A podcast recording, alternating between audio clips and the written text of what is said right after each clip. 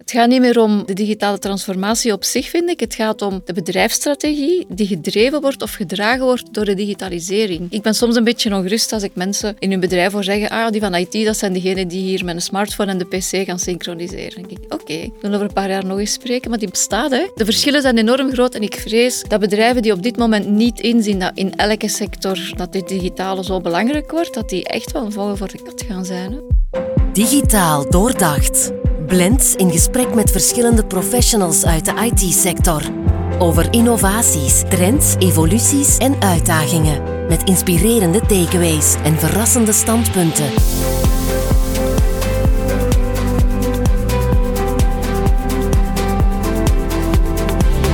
Digitaal doordacht. Een breedhoeklens op de IT-sector. Vandaag en morgen. Uw host Dimitri Stuur. We leven in een volatiele wereld, niet enkel maatschappelijk en op politiek vlak, in binnen- en buitenland. Ook de IT- en ICT-sector bijvoorbeeld kent een hoop onrust. Al was het maar als we denken aan een stijgende cybercriminaliteit, een reële bedreiging voor vele bedrijven. Anderzijds zijn er ook de kwantumsprongen die gemaakt worden op technologisch vlak. Voortdurend bijbenen is een constante uitdaging en kost. En dan is er nog AI. We zijn nu al onder de indruk van wat ChatGTP teweeg brengt en toch staan we nog maar aan de vooravond van de mogelijkheden van AI. Niets is nog zeker, maar dat klinkt misschien mogelijk net iets te negatief. Niets is nog zeker. Hoe dan ook, Daniel Jacobs van Beltug heeft ongetwijfeld een helikopterzicht op de sector. Een bijna allround blik op IT-ICT. Daniel is CEO van Beltug, een Belgische vereniging van CIO's en leiders in digitale technologie. Dag Daniel. Goedemiddag. Voor we een blik werpen op, op die wereld van de CIO vandaag en morgen, wat doet Beltug precies als organisatie? Wel, um, Beltug is een vereniging van IT-beslissers. En onze leden zijn mensen van banken, van warenhuizen, van overheidsinstellingen, industrie, chemie en zo verder, noem maar op. Die mensen zijn eigenlijk op zoek naar hoe moet ik dat digitale aanpakken. Um, iedereen is op zoek naar goede informatie, zoals je net zei, je inleiding.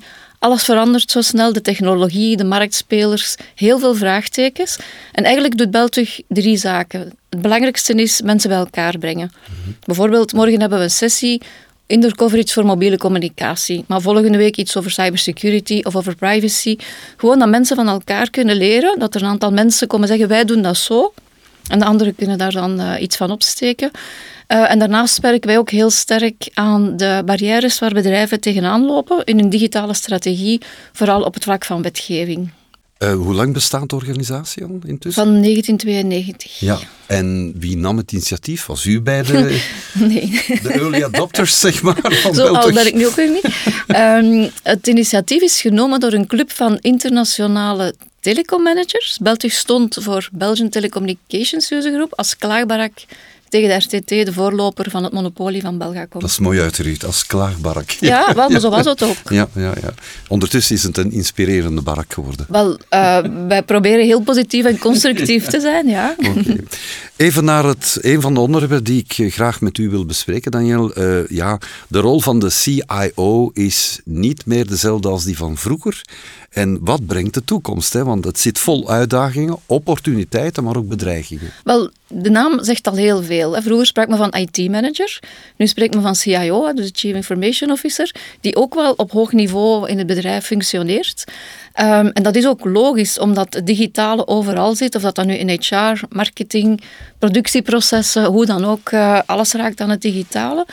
En dat maakt ook dat de um, CIO of, of de IT-beslisser, uh, noem het zoals je wil, um, ook niet meer in die ivoren toren zit en heel veel met al die verschillende afdelingen moet gaan communiceren. Dat maakt dat dat geen techneut meer is, maar dat dat iemand is die heel goed uh, ook communicatief sterk staat, maar die dan ook nog het strategisch inzicht moet hebben over wat komt er op ons af en hoe kan ik dat nu in mijn organisatie, bedrijf of publieke instelling het best gaan toepassen. En wat komt er allemaal op uh, die man of vrouw af? Wel, je hebt het genoemd, hè, uh, van cybersecurity, dus een aantal risico's, maar ook heel veel opportuniteiten, zoals artificiële intelligentie, het 5G-verhaal dat er nu aankomt en dergelijke. Dus uh, er is wel elke maand een nieuwe technologie. Nu, zit die IT zelf, die afdeling, eh, misschien ook een beetje een vooroordeel of een cliché, nog steeds in die ivoren toren binnen gemiddeld een Vlaams bedrijf van het zijn de mannen en vrouwen van IT en voor de rest hebben we die nooit gezien? Wel, er wordt nog altijd veel gekapt op de mensen van IT, want door het feit dat dat digitale overal zit, als er iets fout werkt, ja, dan hebben die van IT het gedaan. Maar IT zit niet meer in de ivoren toren of is dan wel heel verkeerd bezig. Zoals ik straks ook zei, het is zo belangrijk om, om te kijken van wat heeft HR, wat hebben de mensen van finance, wat hebben de mensen van marketing, de sales, wat hebben die allemaal nodig om heel goed te kunnen werken? Wat is het productieproces? Wat is daar de mogelijkheid om te optimaliseren? Ja. Dus communicatie met iedereen, ook raad van bestuur en executive committee, is meer dan ooit belangrijk. Mhm. Wat zijn volgens u de, de, de prioriteiten? Tijden, zal ik maar zeggen, uh, volgens uw kennis en inzicht, in, in, ja, in die sector, in de IT-sector specifiek en daar rond natuurlijk, hè, binnen een bedrijf. Hè. Er is meer dan IT. Mhm. Wel, dat is nu eigenlijk een makkelijke vraag, omdat uh, wij moeten zelf bepalen waar gaan we werken. Want er is zoveel. Dus wat doen wij elk jaar in de zomer? Dan nemen wij de tijd om een grote bevraging te doen van alle leden. Waar lig je van wakker? En de prioriteiten die daaruit komen, worden dan onze prioriteiten. Dus dat wil zeggen, dat zijn 300 bedrijven die input geven over wat dat voor hun hoog aan de agenda staat. Als je dan kijkt naar de top 10 van die prioriteiten, dan zijn er drie topics die er echt wel bovenuit springen. Dat is jammer genoeg cybersecurity. En dan meer bepaald awareness. Ook weer de vraag van Ivoren Toren. Elke werknemer moet eigenlijk bekommerd zijn over cybersecurity cybersecurity risico's gaan heel vaak samen met, met, met, ja, met mensen die, die, die mhm. zaken doen. Dus cybersecurity, ik denk van de top 10 dat er zes over cybersecurity gaan. Tweede element is data. Er zijn zoveel data in bedrijven en er zijn zoveel opportuniteiten die je daarmee kan nemen. Dus dat is het tweede grote luik. Mhm. En dan het derde grote luik is de IT-architectuur. Als iedereen toepassingen rond IT wil, dan moet er wel een goede fundering zijn en ook een heel goed plan en een goede governance van hoe gaan we daarmee om. Wat mhm. zet ik in de cloud, wat zet ik niet in de cloud. U liet daarnet interessante dingen uh, vallen, interessante termen zoals cybercriminaliteit of cyberveiligheid, security. We gaan daar meteen op doorgaan, maar ik hoorde u ook vertellen over datavergaring, hoe belangrijk het is.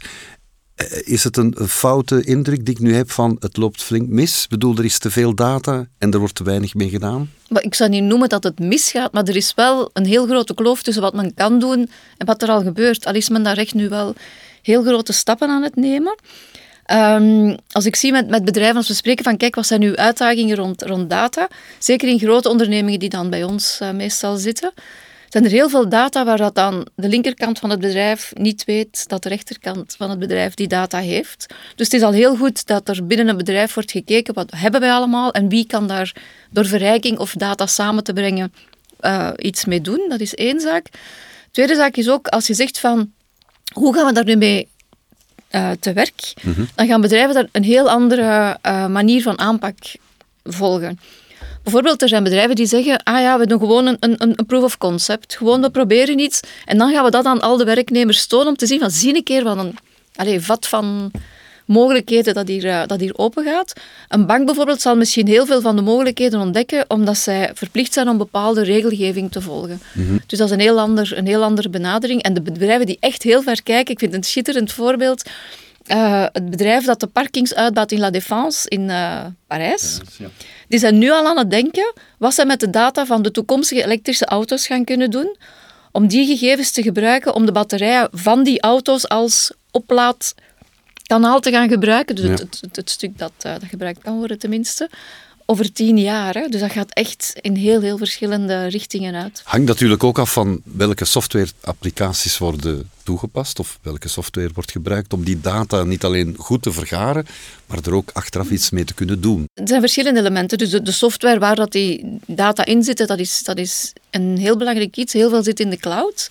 En verschillende toepassingen moeten met elkaar ook kunnen spreken. Dus als je zegt, je hebt een database met bepaalde data die verrijkt kan worden met data die ergens anders zit, ja, dan heb je wel ergens een, een link nodig tussen die, die informatie. Een tweede bekommernis is heel het GDPR-verhaal. Dus mhm. privacy is, is, een heel moeilijk iets voor, uh, voor bedrijven. Um, waar men zegt, oké, het uitgangspunt van privacy te beschermen is, is superbelangrijk. Maar dat maakt wel dat iedereen zich daar ook van bewust moet zijn, dat je niet zomaar kan doen wat dat je wil. Mhm. En de derde is gewoon de hoeveelheid data die, die er vergaard wordt. Zeker als artificiële intelligentie en 5G hand in hand gaan gaan, dan uh, is the sky the limit. Ja, maar het kan ook exploderen in het gezicht misschien.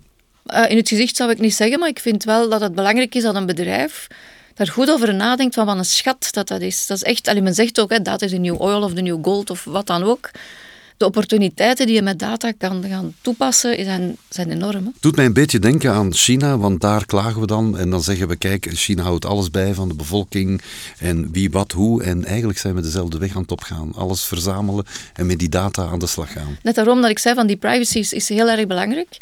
Um, en ook het, het, het, het, ontwerpen van applicaties, dat daar op voorhand al, al rekening wordt mee gehouden. Maar er zijn wel een aantal bekommernissen. Als ik zie dat heel veel bedrijven heel veel data in de cloud gaan zetten. Ja, die data staan wel ergens bij een software provider die die data perfect kan ja, kan gebruiken om AI-software op te laten trainen of zo. U zei het net eigenlijk, u gaf het een beetje aan uh, tussen de regels. Die staan ergens in de cloud, maar ze staan ergens natuurlijk fysiek op servers. Het gevaar op cybercriminaliteit. Hoe, hoe is het eigenlijk gesteld, Daniel, met, uh, met het bewustzijn rond uh, cybersecurity in Belgische of Vlaamse bedrijven? Hoe is het daarmee gesteld? Ik ben daar een beetje bevooroordeeld, omdat de leden van België zijn vooral grote bedrijven. Mm En daar is cybersecurity top of mind uh, als ik de mensen hoor, ik kom net nu van, een, van uh, een gesprek met een CIO van een groot bedrijf, die zei van kijk, elke maand worden iedereen iedereen, alle werknemers, getest op ja, valse mailtjes die, die, die ergens een soort test zijn. Of, of, niet om de mensen er laten in te lopen, maar gewoon om het bewustzijn uh, aan te scherpen. Maar als ik dan kijk in, gewoon in mijn familie- of kennissenkring en je vraagt dan aan de mensen van, ja, bij jullie in het bedrijf, hoe is dat georganiseerd? Dan is dat niet altijd oké. Ja, ik zie u slikken zo van, oei, daar is nog veel werk zo, aan. Dat is zo. België is een klein KMO'tje eigenlijk. Hè. We zijn met, met acht mensen uh, om, om de boel te faciliteren. En dus wij hebben zelf vorige week nog uh, meegemaakt dat uh, de mevrouw die, die de boekhouding doet, krijgt een mail van mij. Allee, dat was niet echt van mij, maar zo gezegd van mij met de vraag van, kijk, uh, schrijf een keer een paar tienduizenden euro's over. En dat was echt heel goed nagemaakt. Nu, zij heeft dan de tegenwoordigheid van geest gehad. Eerste, we zitten heel kort bij elkaar, van direct te bellen van, is er iets dat ik moet weten? Uh, maar dus we hebben ook regelmatig overleg met een, met een aantal CIO's, waar toch wel in, in vertrouwen een aantal zaken worden verteld. En dan zegt bijvoorbeeld een, een bedrijf van ja, oké, we zijn slachtoffer van uh, factuurfraude, hè, dus waar de rekeningnummers worden mhm. veranderd.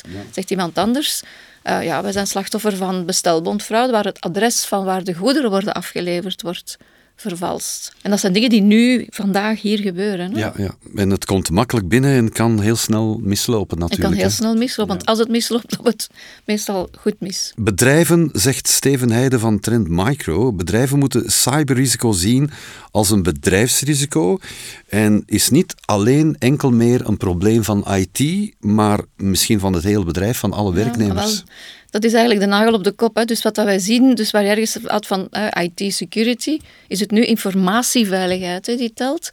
Um, en een, een, probleem dus dat we nu ook heel vaak meer en meer eigenlijk tegenkomen is van kijk, je kan wel als IT of als security persoon uh, budget gaan vragen of zeggen van welk bedrijf of welk risico sorry, willen wij als bedrijf gaan nemen. Mhm. Dat zijn niet die IT-mensen die dat gaan beslissen, dat is de raad van bestuur die dat moet beslissen.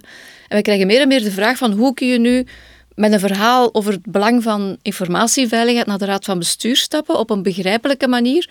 Die mensen moeten geen technische kennis hebben, maar moeten wel de instructies geven. Welk risico willen wij lopen? Want nul risico bestaat niet. Maar in functie van hoe ver wil je gaan, als bedrijfsrisico, dus allee, wat, wat daar gezegd wordt door Trend Micro, is, is ja, zo is het inderdaad. Je zou kunnen denken, we zijn maar een klein land, dus wij vallen niet op in het eh, gezichtsveld van, van cybercriminelen, maar daar heeft het niks mee te maken. Daar heeft het helemaal niks mee te maken. Het zit overal. Ja. Het zit overal. Maar de Vlaamse KMO's moeten er nog werk van maken. Wel, maar dat is echt wel niet, niet zo simpel. Hè? Want dus Vlaamse KMO's, we zijn er eentje. Je moet eens proberen om, uh, door het tekort dat er nu is aan IT-mensen, uh, een, een bedrijf te vinden, een, een, een IT-bedrijf dat de heel hoge kwaliteit kan bieden, maar aan een, aan een redelijke prijs, zodat het uh, betaalbaar is voor de KMO. Uh, en dat die KMO ook mee kan, want aan de kant van de KMO zit niet de grote cybersecurity specialist. Dus er is echt wel ehm, een, een, een soort gap tussen de nood die er is op de markt en wat er op de markt te vinden is. Van cybersecurity naar een ander topic, een, een hot topic zal ik maar zeggen. Misschien zelfs net iets meer momenteel als ik de media mag geloven.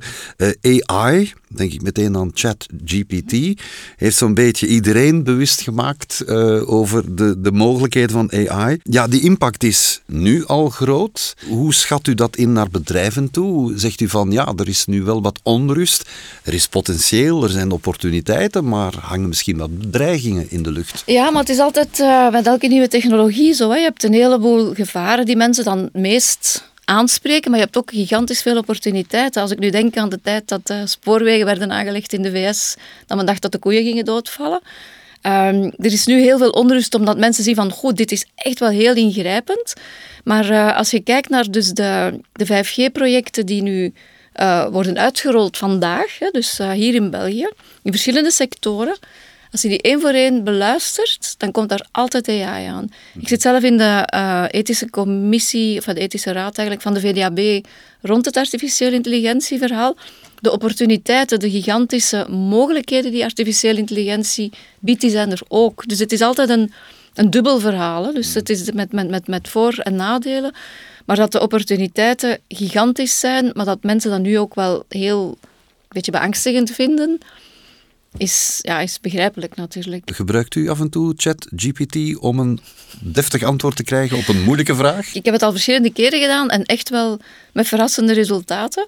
Uh, maar ik had ook iemand uh, in mijn kennissenkring uh, die binnenkort een plan moet maken over hoe een ziekenhuis dat draait te verbouwen. En dus, ik zei ook, vraag dus aan ChatGPT, je hebt een puntenplan. Nee, maar dat is... Ja dat is ongelooflijk, maar ook heel veel fout. Het, blijft een dom ding, ook al heet het intelligentie. Maar de opportuniteiten om te zeggen van, het is zomaar uh, een, een hype, dat is denk ik toch wel uh, ja. maar het dringt, verkeerd. Het dringt wel door bij de Belgische bedrijven dat er toch wel wat... Ja, het zou niet zo onmenselijk om te denken van er is een beetje onrust natuurlijk daardoor. Hè? Ja, maar zeker. en ik begrijp dat ook, want het gaat alleen... Uh, wel, je hebt luik van wat met bepaalde jobs. Ik kan me indenken, iemand die, die audits doet uh, en bepaalde boekhoudingen moet gaan, uh, gaan doorpluizen, dat daar met artificiële intelligentie anomalieën en dergelijke uh, wel een stuk makkelijker uit te halen zijn. Maar het blijft een, een, een proces, dus de, de, de manier waarop iets gevoed wordt, de manier waarop dat een job kan gedaan worden, er gaan andere jobs in de plaats komen. Hè. Dus als men 200 jaar geleden tegen de boeren, of dat toen bijna iedereen was, gezegd zou hebben, kijk, in 2023 is misschien nog 3, 4 procent van de bevolking uh, actief in de landbouw, dat had ook niet, uh, nee. niet geloofwaardig geklonken. U komt ontzettend veel mensen tegen, wekelijks, dagelijks. U komt op, op congressen, u bent soms te gast als uh, spreker. Merkt u in, in gesprek achteraf, telkens bij ondernemers, ja, bepaalde zaken die u zegt van ja, er wordt zo weinig aandacht aan besteed in, in, in de pers, in de media, en het leeft wel in de bedrijfswereld? Als ik zie hoeveel dat er in de media aandacht gaat naar, uh, van nu het TikTok-verhaal, maar ook ervoor uh, de afhankelijkheid van meta, uh, al de privégegevens die gedeeld worden en zo. Iedereen is burger en kan ergens begrijpen, al de social media en de, de, de privacy van burgers, hoe dat daar toch wel heel veel vragen bij te stellen zijn. Maar wat er volledig ontbreekt, is de, onaf, de afhankelijkheid van, ook van bedrijven, van die technologie, die dan toch in de handen is van een... een, een is ook een heel grote marktconcentratie rond een aantal applicaties. Hè. Dus wat dat je nu ziet, is dat al die data, die toch zo belangrijk zijn, in de handen zitten van, van een een paar grote spelers. Wel, het is niet alleen van die paar grote, hè, want het kunnen ook niche-spelers zijn. En zo, maar de afhankelijkheid waar het vroeger over connectiviteit gaat, is nu op het niveau van de applicaties. En als je zegt van, ik neem een, ik zeg maar iets, ik ben een farmabedrijf en ik, ik uh, ga een software implementeren uh, om mijn testprocedures uh, te automatiseren. Mm -hmm. Als je die software gekozen hebt, je zit voor 20 jaar vast. Hè. En dus daar zit je nu met een heel, heel nieuw gegeven waar ik vind dat daar heel weinig om te doen is. Ja. We horen ook wel vaak vertellen dat er een beetje, een beetje veel in die IT- en ICT-sector een tekort aan talent is. A war of talent. Is het zo ernstig volgens u? Het is heel ernstig. We hebben net uh, een marktstudie uh, gedaan samen met een aantal partijen uit de markt. Uh, we hebben 1500 bedrijven uh, geïnterviewd en dus een van de grootste problemen die daaruit naar voren komt is dat. Ja. Waardoor IT-projecten worden vertraagd, Uh, waardoor mensen met hun handen in het haar zitten. Van kijk, uh, bijvoorbeeld voor cybersecurity, de specialisten. Uh, je kan ze niet meer vinden in je eigen bedrijf. Je gaat ze dan moeten bij gespecialiseerde bedrijven vinden, maar die het ook moeilijk hebben. Hè. Dus daar is echt een heel grote, een heel grote bottleneck. Welke bedreigingen liggen eigenlijk op de loer vanuit het buitenland op onze Belgische bedrijven, als we denken in termen van de IT- en ICT-sector? Afhankelijkheid. Allee, de meeste software die bedrijven gebruiken zijn, zijn van buitenlandse oorsprong, heel veel Amerikaanse software. Uh, dus je hebt daar eigenlijk een soort, hè, zoals men zegt, we moeten strategisch. Uh, er is nu pas de Raw Material Act van oké, we moeten hier zien dat we grondstoffen in Europa zelf, maar voor software is dat hetzelfde probleem. Hè.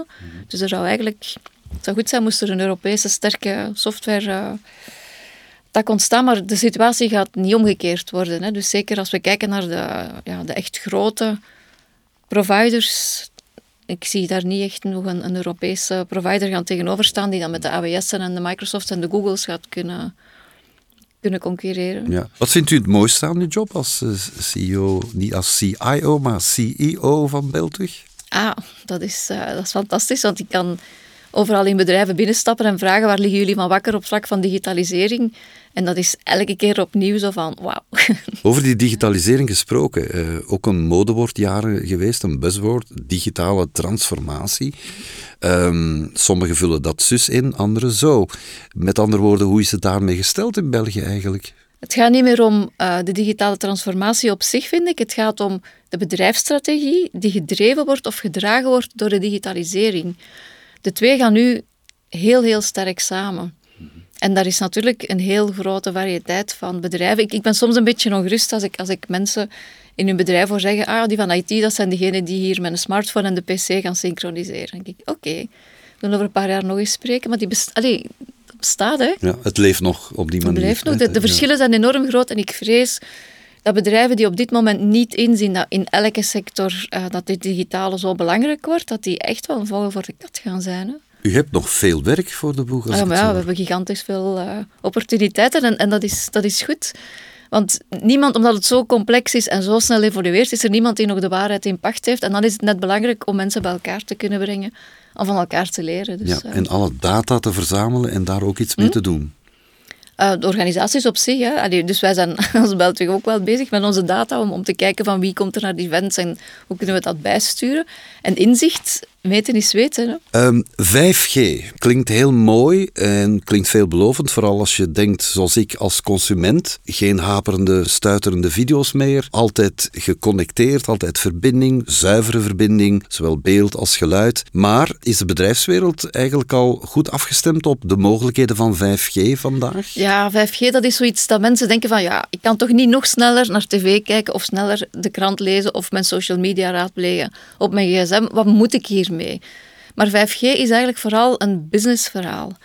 5G heeft eigenlijk drie heel grote nieuwe eigenschappen, waardoor als de netwerken uitgerold worden, en dat gaat nog een paar jaar duren, waardoor dat echt infrastructuur van de toekomst wordt. Dus eerst en vooral, het is sneller. Oké, dat, is, dat is makkelijk. Maar het tweede is, er zit geen vertraging op. Dus het voorbeeld dat heel vaak wordt gegeven van uh, de chirurg op afstand, nu net vanmorgen uh, was ik bij een voorstelling van de, de nieuwe 5G-projecten die goedgekeurd worden uh, om een aantal testcases te maken, hier in België op korte termijn. En daar zitten dus heel veel applicaties in de held in waar men zegt van kijk, zoals er een tekort is aan mensen in IT, is er ook een tekort aan specialisaties op het vlak van chirurgie en kan het dus best wel zijn dat het wel interessant is. Heel veel operaties gebeuren nu via ja, joysticks, mm zal ik het maar noemen. Maar dat voor bepaalde ingewikkelde zaken een specialist die in Brussel zit wel een operatie kan doen in Luik of in, of in Gent. Dat lijkt misschien ver gezocht, maar het gaat veel verder dan dat. Vandaag al zijn er schepen die op de, het Albertkanaal en dergelijke autonoom varen. Er wordt heel veel gesproken over autonome wagens, uh, maar dat is nog een beetje ingewikkelder. En dus met 5G, dus je hebt uh, het, verschil dat de, de latency, er zit geen vertraging op. Dat is één groot voordeel, maar het tweede grote voordeel, en dat is het belangrijkste, als jij nu zegt van ik wil met mijn gsm bellen en het netwerk ligt plat omdat iedereen zit te bellen, dan gaat dat niet. Uh, met 5G gaat een bedrijf kunnen zeggen van kijk, ik ga een bepaald kwaliteitsniveau, ik ga daarvoor betalen, maar ik ga het ook hebben. En dat maakt dat de connectie gegarandeerd gaat worden. Stel u een situatie als Pukkelpop op de aanslagen van 2016 voor, waar de gsm-netwerken direct plat lagen. Dus in de toekomst met 5G ga je eigenlijk voor de nooddiensten bijvoorbeeld een bepaalde laag in die netwerken kunnen bouwen waardoor dat, dat niet meer gebeurt. Dat is nu maar één voorbeeldje om, om, om het aan te halen. Maar dus de, de opportuniteiten door het feit dat je sneller, zonder iets van vertraging, dus echt fractie van een seconde, die communicatie is er, plus is betrouwbaar. Iedereen weet, mobiele communicatie heeft onze levens veranderd. Maar nu is dat maar gewoon best effort. Werk het is goed en werk het niet, ja oké. Wil je ook daarmee zeggen dat misschien de bedrijfswereld op dit moment absoluut nog niet goed besef heeft over al die mogelijke nieuwe extra opportuniteiten met 5G? 5G is, is de connectie, maar dus het gaat ook samen om applicaties. Dus het samengaan van 5G, artificiële intelligentie en het cloudverhaal is, is uh, een combinatie die voor ongeziene zaken gaat zorgen. En wat dat heel tof is in België, heeft men ervoor gekozen, dus als bedrijven, uh, dus operatoren spectrum wilden kopen, wat heel veel geld kost, hebben zij als een van de voorwaarden gekregen dat ze langs de grote treinlijnen de netwerken moeten uitrollen. Dat vind ik een heel mooi... Uh, een heel mooie keuze van de overheid. Dankjewel Daniel voor dit inzichtelijk gesprek. En ja, er is nog een, een, een breed speelveld voor u hè, dat klaar ligt. Hè? Zeker, dankjewel. Dit was Digitaal Doordacht, een podcast van Blends voor innoverende ondernemers. Meer info over onze integrale oplossingen vind je op blends.be. Blends. You innovate, we integrate.